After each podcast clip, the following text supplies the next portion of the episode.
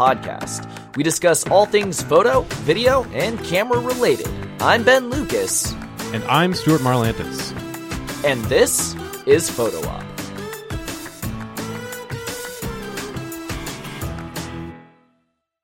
Hello, hello. How are you doing today?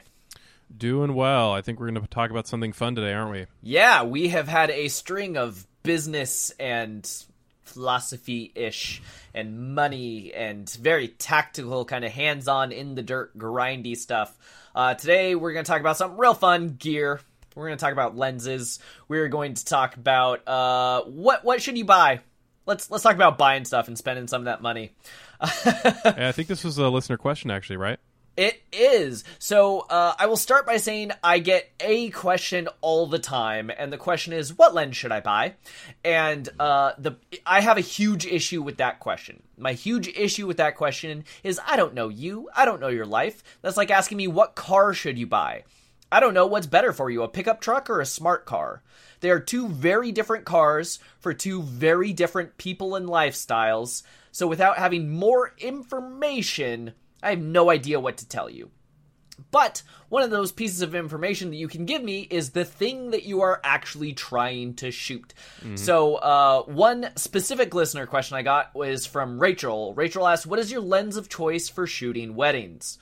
So, we are going to answer that first off is weddings, but we picked kind of 10 genres of photography mm-hmm. and we are going to list our our top choice if you could only buy one lens for that genre and then if you can buy a second lens, a good runner up. Um, and we're to we're to battle it out and give give our opinions on these 10 different genres of photography. Uh, so the intro really quick. Uh, our list is going to be weddings, portraits, street photography, sports photography, automotive photography, macro, wildlife, landscapes, astro, and architecture. So, one caveat that I have for this list is that what I personally would shoot with is not necessarily going to be my advice for this list.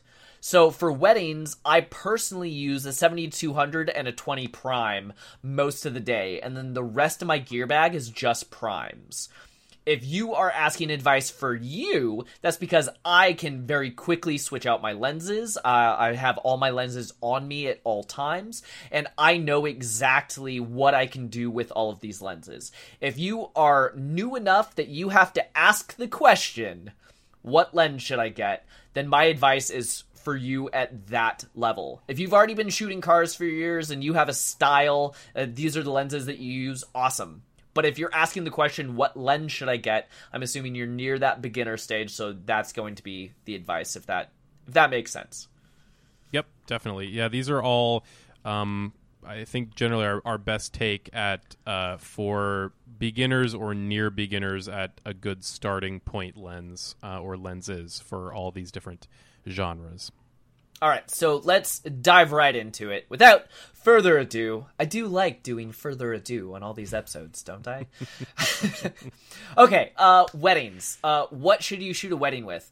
Uh, if you could only have one lens, uh, I, I, I mean, I, I shoot 90% of my shots with a 70-200, but I think if you could only have one lens, I would say 24-70, and then my second lens would be the 70-200. Um, I agree. I mean, the seventy to two hundred, you're yeah. kind of, you're kind of paying to be able to stay at a distance. The 70, uh, the 24 to 70, um, you can get, uh, many similar shots. You just have to be closer in. You have to uh, zoom with your feet, so to speak. So I think if you only had to do one, having that um, yes. that wide uh, that wide range that you can't get with the seventy to two hundred is probably where I would stick with as well. Yeah. So when when I'm shooting weddings, I shoot a ton of wide shots. Mm-hmm with my 70 to 200. I just mm. stand back and I zoom out to 70 and I get that wide shot, but then I'm able to snap zoom really mm. quickly into the 200 and get the shot I need. Uh, 24 to 70, you're going to have a lot harder time staying out of the couple's way and being an unobtrusive wedding photographer trying to get a tight shot at 70. You're going to have to get pretty close. Um, but you are going to miss so much more of the wedding day being in that crowded bridal suite while they're getting ready um, this you know the dancing all these small intimate moments. You need to have that wider lens. Yeah. so i would say if you only have one get the 70 uh, 2470 or and the other caveat with this list is obviously if you shoot a different brand or i think what's the tamron version of this uh, the Tamron is a 28 to 75. So when we say 24 to 70, we mean anything Ish. roughly in that range. It depends on your your brand and your manufacturer of lens. Yeah. Um, yeah, so so those are the two that I, I would go with. Mm-hmm. Um, oh, and these are 35 mil equivalent. Um, yes. By the way, so if you're shooting on a crop or micro four thirds, or you're shooting on medium format, in which case, why are you here? You have enough money to buy all these lenses. Um, these are what we're what we're uh, telling you today is equivalent to a 35 uh, millimeter body. Yes. Yeah. Um, so even though I love prime lenses and my kit is decked out in prime lenses, that is not what I would recommend for a wedding because mm. uh, when you're just starting out, you need to be very quickly and reliably be able to capture the moment. You can't be caught changing lenses. You can't yeah. be caught having the wrong one on and missing that moment. You uh I I am a huge proponent for zooming with your feet, mm-hmm. but if you're a beginner shooting weddings, just just get the zoom lens. Mm-hmm. Make sure you get the shot and then get better at getting a better shot later, but by not missing it by having the wrong lens on. So that just kind of gives you the whole suite from 24 to 200 so that just mm-hmm. covers all your bases. Yeah for sure. Although if you are going to shoot primes uh, the next two uh, categories we have are very prime focused uh, oh yeah. so so portraits. Mm-hmm. um, the very first lens that everybody gets is a 50 mil. Um, yeah. i don't like a 50 mil. I don't. Um, i think 50 mils are great if you have a crop sensor mm-hmm. if you have an ASPC. Um, the reason why I say that is because it will crop to 85. Mm-hmm. But if you are shooting, if you upgrade your camera to a full frame sense 35 mil sensor and you're still shooting 50 with that same depth of field, you're getting that bubble head effect where their nose is really big and it's just a little too close in, too distorted. Um, so I, w- I would shoot at 85. Um, yeah. I, I love primes. I love having that big depth of field. Um, yeah, yeah 50 is just too close. Nifty 50s are cheap and cheerful, and that's kind of, I think, your second choice for portraiture, especially on a full frame sensor. Um, but really, where you need to be for portraiture is an 85. So if you're going to pick one 85, if you can't afford an 85, or if you have a 50 and that's just where you are for now, um, 50s will do the job, um, but they'll do a much better job on either a crop sensor um, or uh, they'll certainly be. Uh, be overtaken by an 85 on any full frame. Yeah, I, th- I think what I would use the 54 if those were the only two lenses I had for portraits mm-hmm. are um either when I'm trying to do more environmental stuff, so I want to yeah. get a little bit wider and show, um, like, hey, this is a business person in an office, mm-hmm. or this is a rancher on their on their farm, and get a little more sky and clouds and stuff like that. Um, fifty is also if you go like this. That 50 is what your eye sees, mm-hmm. more or less. You kind of see at that um, maybe a little bit wider. So some people say that 35 is actually closer, but uh, 50 is generally your perspective and your point of view. So the other thing that I really like it for is I shoot 99% of my boudoir with a 50 mil. Um, one, usually I am shooting at their uh, home so that we can use their bedroom so the photos are intimate to them, uh, which means that it's usually small and cramped, and I couldn't get away with an 85.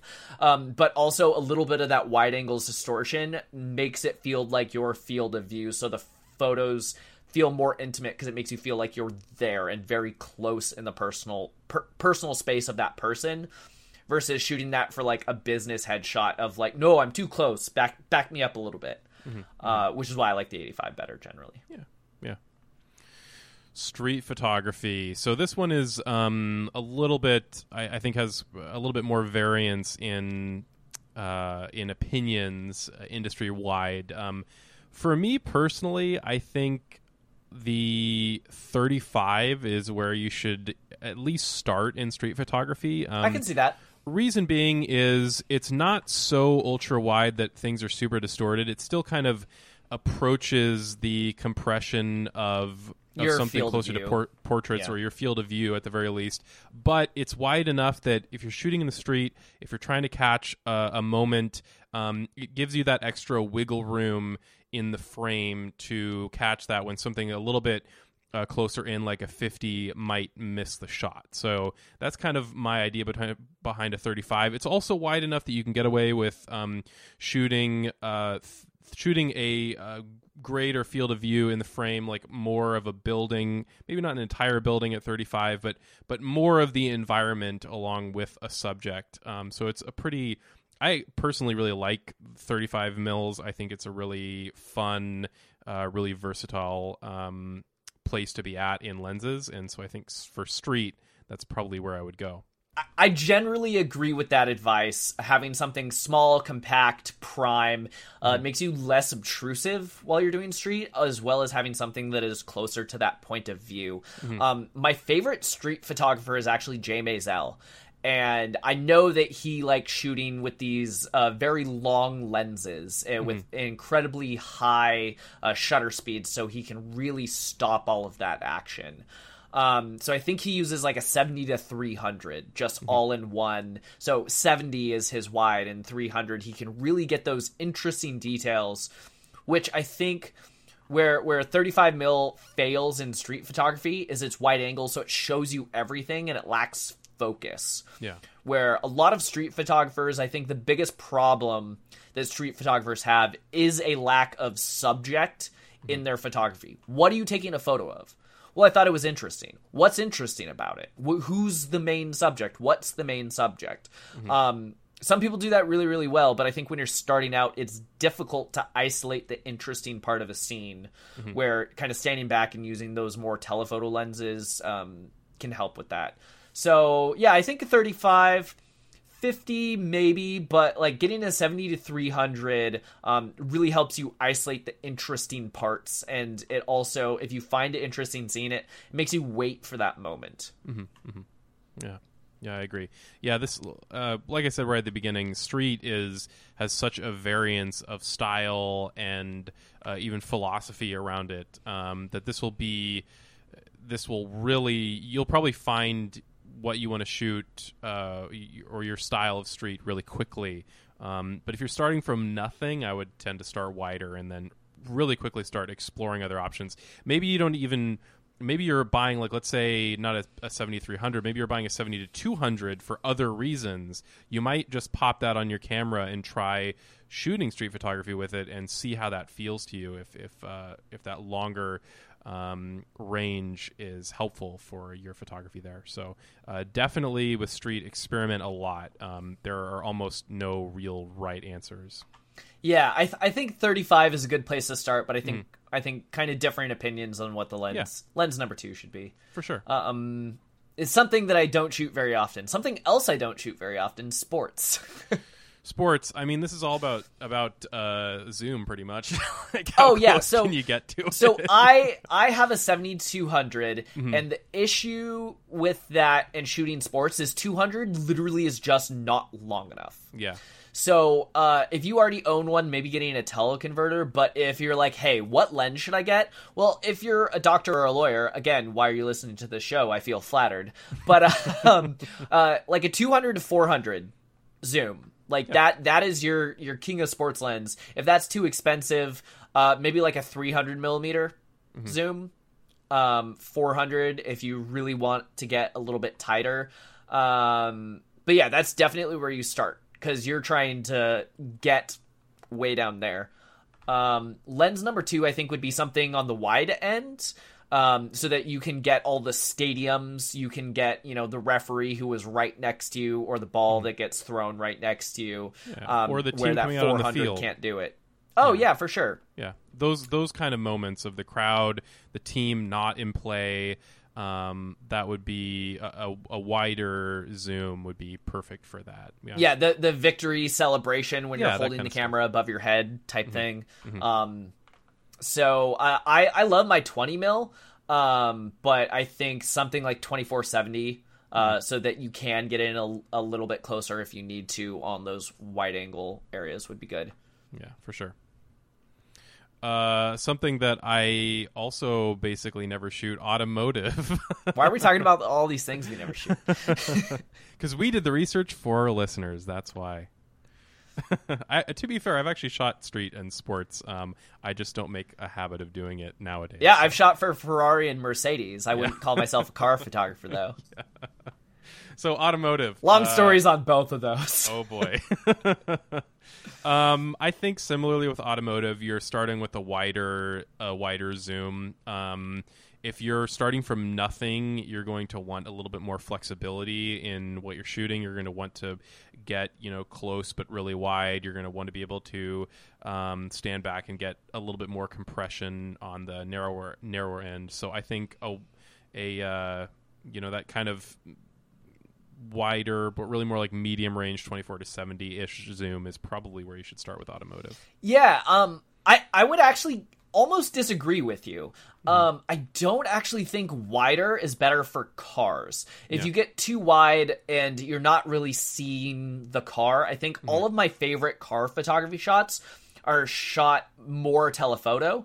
Um, yeah. But if I were to actually look up what lens was used, it's probably you know closer to that 50 to 70 yeah. type range where it's more eye perspective, which is telephoto ish for most people think, oh, I have to use my my 20 or my 24. Mm-hmm. But I think really zooming in on those details, the absolute my favorite car photography is not actually showing the whole car, mm-hmm. but it is showing showing like the logo or the headlight or you know those those moments that kind of emote from a car mm-hmm. um, if that makes sense. So so you do you don't get that with a 24 no. You get that by kind of narrowing in on those details. Yeah yeah.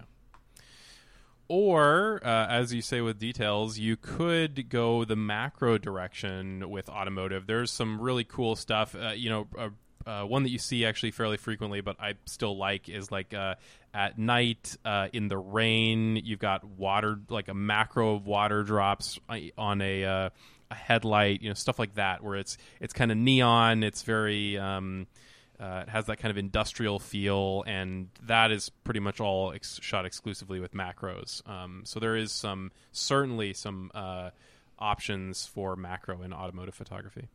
Yeah. Um, for for further reading, if you're interested in automotive photography, definitely look up Tim Wallace.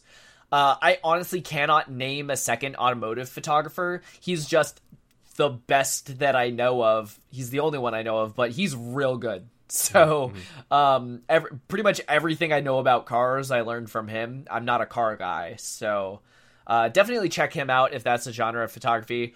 Um, uh, I, I, know that like he used to shoot with Hasselblad, but uh, I'm sure he has some classes out there with 35 millimeter equivalents. Yeah. And now the most uh, self-explanatory category of this whole list: macro photography. What do you shoot with? Uh, I'm pretty sure you shoot with a macro lens. A macro lens. okay, so let's. There are some lenses that say you can shoot macro, and they are not macro lenses. Mm. So, so what is the like technical definition of what makes a lens macro? The technical definition, well, really, it's a question of of uh, working distance and the amount of magnification on the lens. So the specifics of this don't really matter too much, but basically, a true macro lens, you can work within a certain distance of the front element of the lens, ideally as as close as you can get away with. Um, and uh, and generally, you're shooting for a two to one or greater level of, of magnification. Um, I I, th- I, think the definition of what makes a lens macro is one to one magnification yeah. or greater. Um, but the thing is, there will be some lenses that are one to two. Yeah, which means not quite macro that still market themselves as a macro lens. So. Mm-hmm. so before you pull the trigger on a macro lens, definitely do a little bit research on Yeah. what that magnification is, Mm-hmm. um, because there are some that are not true uh, macro lenses. The other thing that, that you kind of hit on is Mm-hmm. minimum focus distance. If a lens has a minimum focus distance of three feet, generally chances are it is not a macro lens, even if it claims to be. Um, so like I have sh- tried to shoot small things with my 7200. It does not work. There's just way too much minimum focus distance there. Um, I have, I think once I forgot my macro lens on a shoot uh, when I, I really early on when I had to shoot weddings, and so I kind of made it work with a 50 mil, just getting as close as I could and then cropping in post a little bit, but it was not not nearly the same. Yeah, yeah. Uh, a true uh, a true macro lens, again, after some research, is really where you need to be. One to one, as you said, is kind of the baseline. But if you could shoot, if or if your budget allows for like a two to one or greater, that is really the ideal for macro. Um, there are so many different macro options that it's hard to really pick one. Um, I The 100 personally- mil.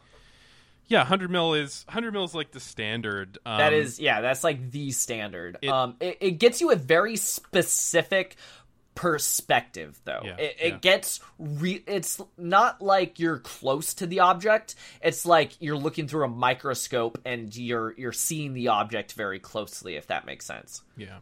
I can't wait someday to buy um, a wide angle uh, macro. I know what you're gonna say. So there are some, there are a few different Laowa lenses. Laowa is uh, an awesome company that just makes. it's a weird company, but I love them so yeah, much. They make stuff that nobody else makes. Um, one of theirs is this like twenty, I think it's a twenty-four mil uh, probe lens, um, which is basically a wide angle weird macro it looks like a stick that you just like attach to the end of your camera um that's really cool they also have i think it's a 50 mil wide angle macro um which is a little more of a traditional lens but uh they make some really really cool macro stuff the wide angle macros are neat because you can get more of the environment around the subject you still get that Yes. macro where you get that that super um, high detail, you know, magnification, but yeah, the wide angles really let you give some context to the subject. So I, I, I think the really the neat. kind of verbal example would be if you're shooting like a bee resting in a flower. yeah,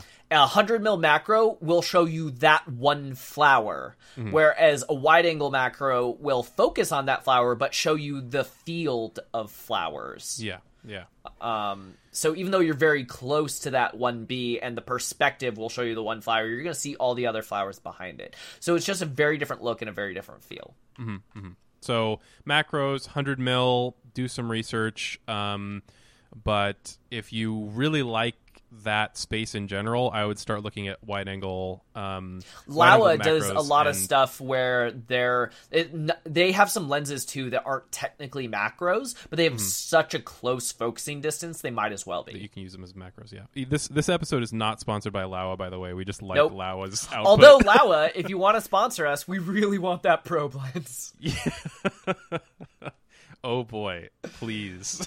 I want that probe lens. Uh, so yeah, macro. There you go. Macro's a a little bit of a weird one, a little bit self-explanatory, but there are some complications there that you should. check Yeah, definitely look into those tech specs before you pull the trigger on Mm-hmm. a macro lens. So if you're not shooting bees and you're shooting something quite a bit larger, uh, wildlife photography. Yeah, so this one's pretty fun. Um, pretty much with wildlife, it kind of follows sports. Um, you could do. I tend to go in the direction of you should go with like a 100 to 400 instead of a 200 to 400. Um, you, that gives you a little bit uh, more room for stuff that's you want to be a little bit wider, that you're a little bit physically closer to the subject. It really depends on what you're shooting. Like if you're shooting birds, you pretty much want the longest, fastest lens you can Yeah, like a 400 prime so like would be a 400 great. prime um, would be the way to go. I for a beginner, I would say a That's expensive though. that's expensive. I would say a 100 to 400 if you can pull it off. Um, if you can't pull off that cost, then a uh, 70 to 200 ideally with a teleconverter, but really a 200 Oh, is yeah. not enough. But a 7200 with a teleconverter will get you some pretty darn good results for your money. Um, but really, you should try to go to a 100 to 400, 200 to 400, or a 400 prime. Um, that's really the way to go. But yeah, wildlife, like sports, as long and, and as fast as you can realistically afford, it will afford. It will take all your money uh, the, to shoot the wildlife. only wildlife photography I shoot, and I say this jokingly, are proposals. Where where way. I I set up in my hideout Mm-hmm. and I'm just I'm just waiting for for nature to take its course. Mm-hmm. Uh no, but I I for that because I don't shoot wildlife, Mm-hmm. but I do a fair number of these surprise proposals. Um because I already had the lenses, it was much cheaper and much easier for me to buy a teleconverter for my 7200, Yeah. um which now turns it into a 140 to 400. Mm-hmm. Um and I can get some surprisingly good uh, photos out of that. Uh, the one caveat with getting a teleconverter versus a real lens is you're losing a little bit of that quality. Um, It it makes it a little bit fuzzier. I will say that the quality is still better than getting a 70 to 200 and cropping it because I'd ru- much rather have it be a little bit fuzzy rather than a little bit pixelated. Mm-hmm. Mm-hmm. Um, Agreed. Um, it- it's just so much so much better to have an image that's like slightly soft than like oh this image has been cropped and killed by Facebook compression type look. Yep. Uh, Um, cropping is other- never a replacement for for a, even the cheaper end of this of adding glass, which is a teleconverter. yeah, I I do have a lens that uh I kind of bought as a joke because it was on sale for I think like twenty dollars. Can you guess what lens? Uh, I can guess, but I think it's probably a mirror lens. Yes, it is a mirror lens. Uh, so if you're not familiar with mirror lenses, they look super freaking weird. They are fixed aperture, you cannot change it. They Mm-hmm. are fixed focal length, you cannot change that. So it's I think a 500 millimeter f8 mirror lens, and it's got this dot in the center of the lens. Just because the optics kind of like go around it, it's just a very weird construction, but it's Mm-hmm. They a work- cheap construction. They work. yeah, they work kind of like telescopes. Um, they're they're manufactured in a, a very similar way. They're cheap, but they work. They make really weird uh, bokeh. Is like it turns into like little donuts almost. but It does. It's it Yeah. is it is odd looking. Um, I did a test on the street signs across the street with it, where I took my seventy to two hundred, uh, and then cropped it in post, and then I took my five hundred mil and cropped it in post, and they were nearly identical when I cropped my seventy to two hundred to my five hundred because the quality was just that bad. Um, that even cropping it that much gave me an almost identical image quality. So I bought it like for funsies, and I think I brought it with me to like one baseball game once upon a time because I could sneak that one in past security. Where a full seventy two hundred I can't. It's also like a third of the size. It's a real small lens. Um, so I mean they're they're fun and they're crazy cheap. Uh, I think you can buy one brand new for like a hundred bucks or something like that. they're, they're not expensive cheap. lenses. They're not good either. But I mean, if if you need that distance and you're just if you're a beginner or if you're a parent who's buying this for your kid, so you don't know how serious they are about it and you don't have a lot to invest yet, you can still like get them this lens and they can learn on it. Yeah, so that's uh, not a bad route to go. It's a very inexpensive route to go. Yeah, they, and they also are universally manual lenses. So that's another thing is uh, it, if you're shooting wildlife, sometimes you'll you'll want that uh, that uh, autofocus, and uh, a mirror lens will not give you autofocus. Nope. That being said, they're you know they're like I said with uh, Nifty Fifties, they're cheap. They're like a couple bucks. yeah, they're they're fun. Um, but really, the budget option should be no lower than I think a seventy to two hundred and a teleconverter. I Um, agree. but- Wholeheartedly, I, I say I say the mirror lens is like a joke because I Oh, own yeah. one. Uh, which again, if you're a student or if you've got if you've got, it's like the cost of like a high end dinner. Like, Yeah. Mm-hmm. what other lens can you get for that cheap? You can't. Um, except in cheap nifty fifty. I will say though that when I upgraded my Nifty 50 from the cheap plastic 1.8 to the better constructed 1.4, it felt better to use. The autofocus was way snappier, and the images were like marginally better. They weren't so much better that I would say like, "Oh, absolutely." But like it just quality of life with that lens was just better. For sure. The opposite end of the spectrum, landscapes. Oh, we talked about shooting long. Now, Yeah. now landscapes. We're shooting wide. Uh, yeah, landscapes. I mean, it's it's a story of what wide zoom is available in your uh, particular body or manufacturer of choice that you like. Get that one. So, um, in my case, it's uh, like I have a Tamron um, 17 to 28 for Sony. Uh, that I really like. That's perfect for for landscapes. It's pretty fast at uh, 2.8. Um, you can get primes that are super wide um, that are plenty fast. Mm-hmm. Yeah, the uh, yeah. the the Canon one in that range would be the 1635, I believe. 1635, yeah. Uh, they also have a 17 to 40 that costs a little bit less because I think that one's f4 instead of 28. Yeah, Um, I I actually had a giant honkin' um Sigma lens that was the equivalent of that. But the thing is, it was so front heavy and ridiculous. I never wanted to carry it with me to any of my shoots. It took up too much space in my bag.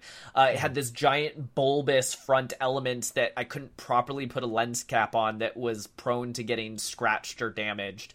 So I actually um I rented I went to Iceland and rented a 20 mil cuz I'm like no way am I bringing that. And as soon as I got back from Iceland, I said at no point in time did I mi- like yeah, I lost a few millimeters on the wide end of the spectrum. eh, but at no time did I feel, oh darn, I wish I could zoom in a little bit. So I just sold that wide angle one and just went and and that's the one that I have now. So uh, my wide angle is a 20 prime.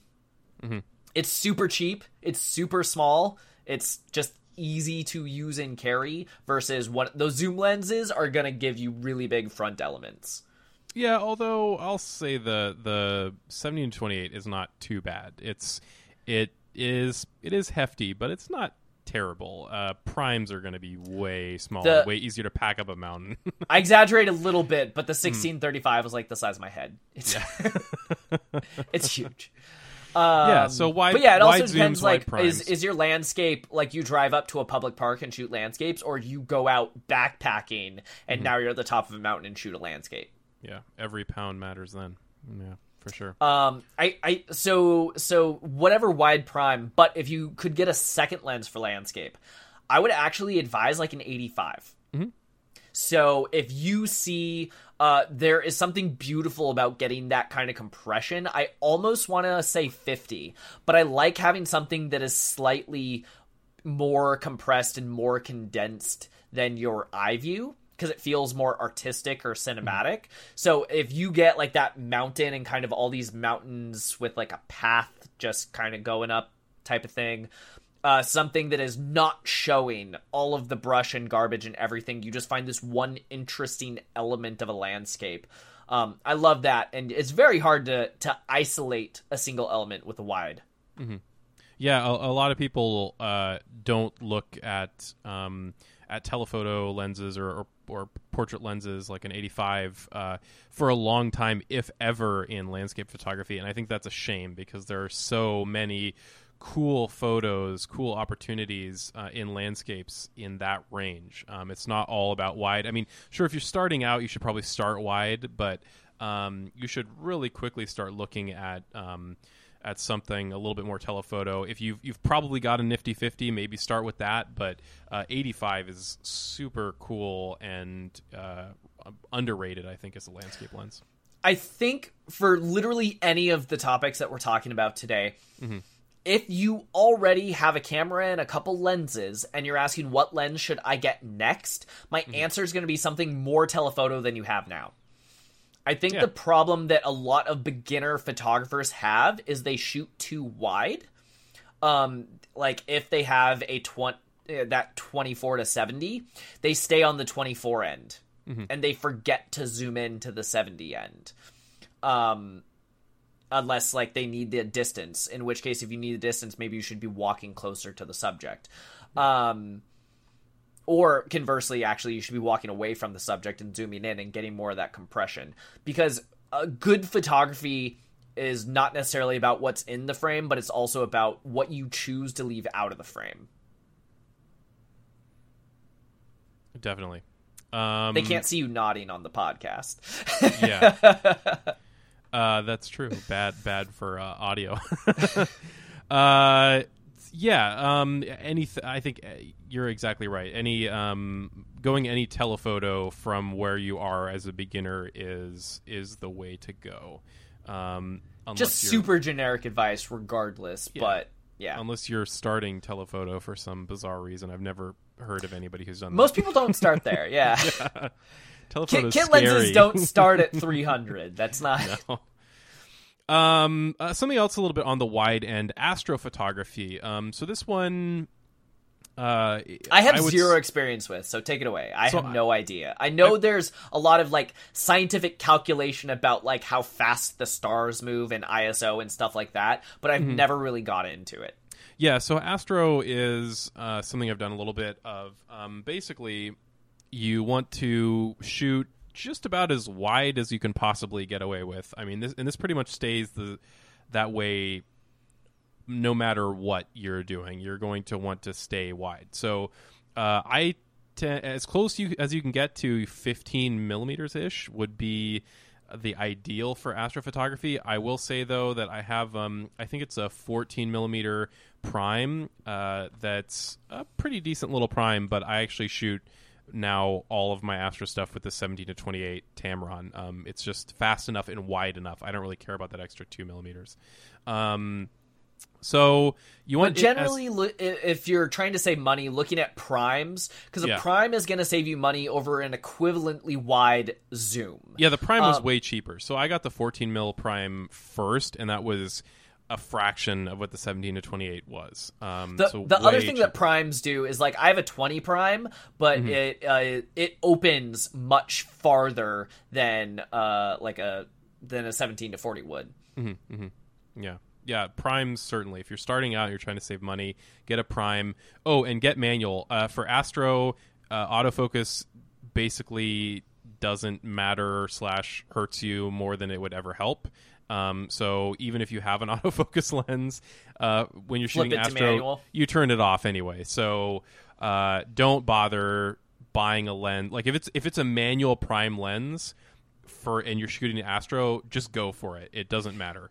And if um, you know you're going to be shooting a lot of Astro, you can save a lot of money by buying an older lens that is manual that's still a high quality lens. Oh, yeah. mm-hmm. Just it's missing the feature of like image stabilization and autofocus, which you don't need anyway. Yeah. And, and for Astro, really the the the thing that matters is one that it's wide, and two that it's as fast as you can possibly afford. So I wouldn't shoot Astro with really anything under less than a like two, a two eight. eight. Yeah, yeah, like a two eight at the at the worst. Um, anything uh, wider than that, anything faster than that is better. Um, you know, that's pretty much how it goes with Astro. As far as like how long you should expose your your frame for, all that kind of stuff, you're just gonna have to look up a calculator. Um, there are depending on your particular um, the particular uh, length of the lens that you're using. There are different calculations. Just look it up. There's lots of calculators out there that are super easy to tell you exactly how long you should expose for without getting any star trails, unless you want star trails. Um, yes. So look all that stuff up, but pretty much wide as fast as you can afford. That's Astro. That's if you want to see the whole galaxy and all the little dots. Otherwise, yeah. if you want them to smear in those mm-hmm. kind of like motion type, more artsy less scientific, if you will. Mm-hmm. Yeah, then you can expose for as long as you want. uh, architecture. And I, w- I would say architecture comes in two forms. There mm-hmm. is like real estate photography, which is I'm in this room and I need to show off the room. Mm-hmm. And then there is like building photography where mm-hmm. uh, where like you're outside looking at this thing. And of course you do both in that same thing, but uh, I I would have different recommendations for the two different um, lenses. Uh, I think my first recommendation is no matter what, make sure it's rectilinear. Mm-hmm. So when you go really wide, um, there's on one end of the extreme fisheye, but then there are lenses that they're not fisheye, but if they're not rectilinear, they will bow a little bit. So all of your straight lines curve at the edges. And you definitely don't want that for architecture. It will distort your image. So rectilinear just means that uh, it will look a little bit goofy of of a foot will you know stretch out half the frame once you start getting to the corners, but they'll stay as straight lines. Mm-hmm. Mm-hmm. Yeah, hugely important. So yeah, rectilinear anything that is a, a must. uh, I don't think you could.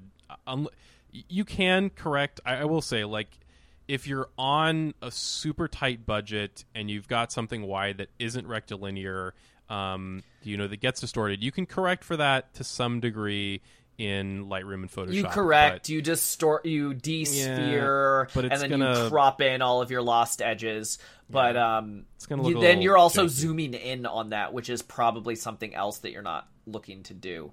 Yeah. Um. So yeah, architecture super wide 1635 is mm-hmm. is going to be pretty good for you um, the other thing that i would say is tilt shift so tilt shifts yeah. are specifically meant for this they are meant for perspective control so uh, if you're not used to shooting with the tilt shift, you know when you stand outside a tall sc- skyscraper and you look up, and at the base it's super super wide, and as you look up, it turns into a tiny little needle. Well, a tilt shift will kind of unbow that, so mm-hmm. it looks it doesn't look like it's coming to a point. It looks like it's staying straight up. Um, if you're shooting real estate photography, uh, a lot of people don't get tilt shifts because they are quite pricey. Uh, but make sure that you fix that in post so uh, the room doesn't look like it's falling in on you. Uh, it just kind of gives this weird uneasy feelings when your verticals aren't straight lines. Um, but if you are doing just architecture photography and you're asking what lens should I buy, tilt shift. Get a tilt shift. Yeah, tilt shifts aren't only for making things look like toys, although that's a particularly popular. That is what a lot of people use for them. Yeah, yeah, they're they're really they're their real uh, ability you get to see the best in architecture. Is perspective to, control. Yeah, yes, you get to control that perspective and make everything look um, look correct and and remove a lot of that perspective that uh, would normally exist. It's a really interesting look, and it's it's something that I feel like almost is like if you do if you use a tilt shift lens right for that kind of use, many people don't even notice. Like yes. it, it just it, it looks so natural that you kind of unless you were looking at the same you know the, the photo with with uh, perspective perspective distortion and without you would you wouldn't necessarily see what actually was done. So that's kind of the the the beauty of tilt shift is it's one of those things where if you did your job right, um, nobody will notice, and the, uh, and that's why you pay tons and tons of money for a tilt shift lens. It's a very I'm, cool I'm, option. I'm gonna throw in a uh, we we have hit the end of our list, but I'm gonna throw mm-hmm. in a bonus use for tilt shifts. A lot of product photographers I know use tilt shifts.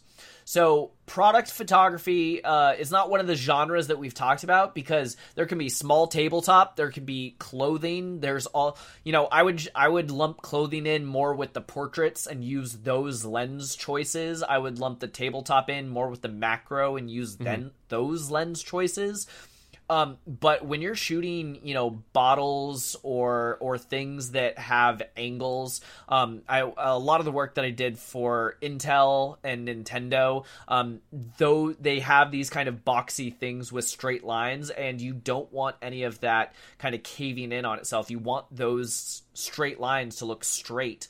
Um, so a lot of the product photographers that I know shoot tilt shift for for the same reason that you would do it with a building. You want all of your lines to look the way that they were actually designed and you don't want the kind of odd perspective that shooting with a camera gives you. Yeah. Definitely.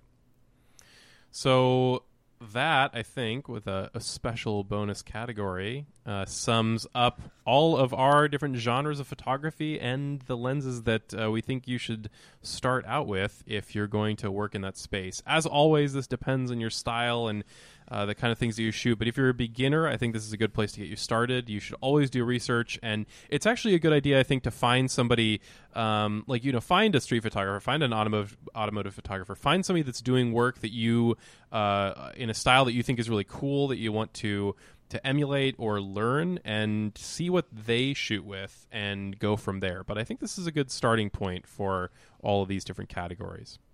Absolutely.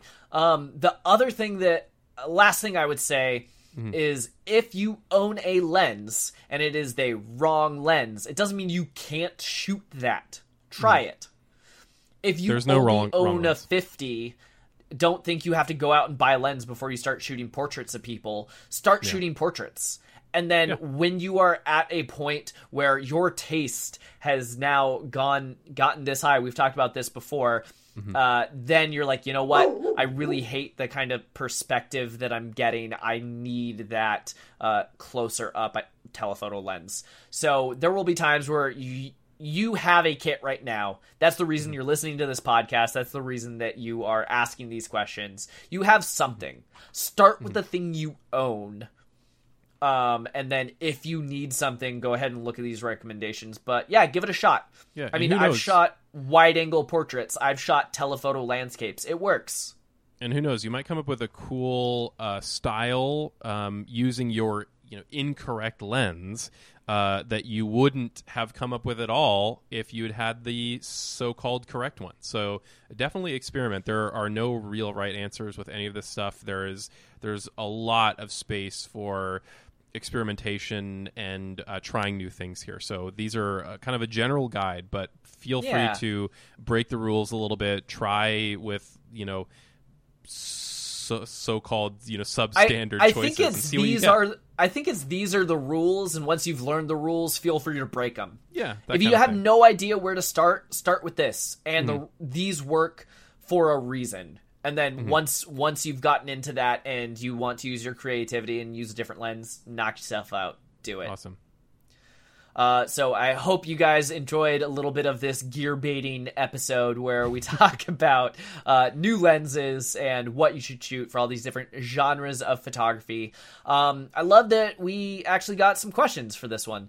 Yeah, so sure. if you have a question, uh, we would love to answer it. We can turn it into a whole episode. Uh, you can shoot us some info, and uh, I don't know what we're talking about next time, but I'm sure we'll be answering one of your questions. Yeah, we'll figure it out. And in the meantime, Laowa, please send us a probe lens. We would love, we would love it so much. Seriously, go-. Google that. Like after you listen to this episode, Google Laowa probe it's, lens. It's so be, weird, and I love be it. Be blown away by the weird wonderfulness of it. Anyway, thank you so much for listening and joining us on the show today. Send in your questions. We would be thrilled to turn them into an episode, and we will see you next time. If you have questions or ideas for future episodes, you can email us at hello at photo op.show. Watch us on Ben's YouTube channel at Nom Creative. As in Om Nom Nom. Share this with a friend, and you can listen to Photo Op anywhere podcasts are sold. Or download it. Cause it's free.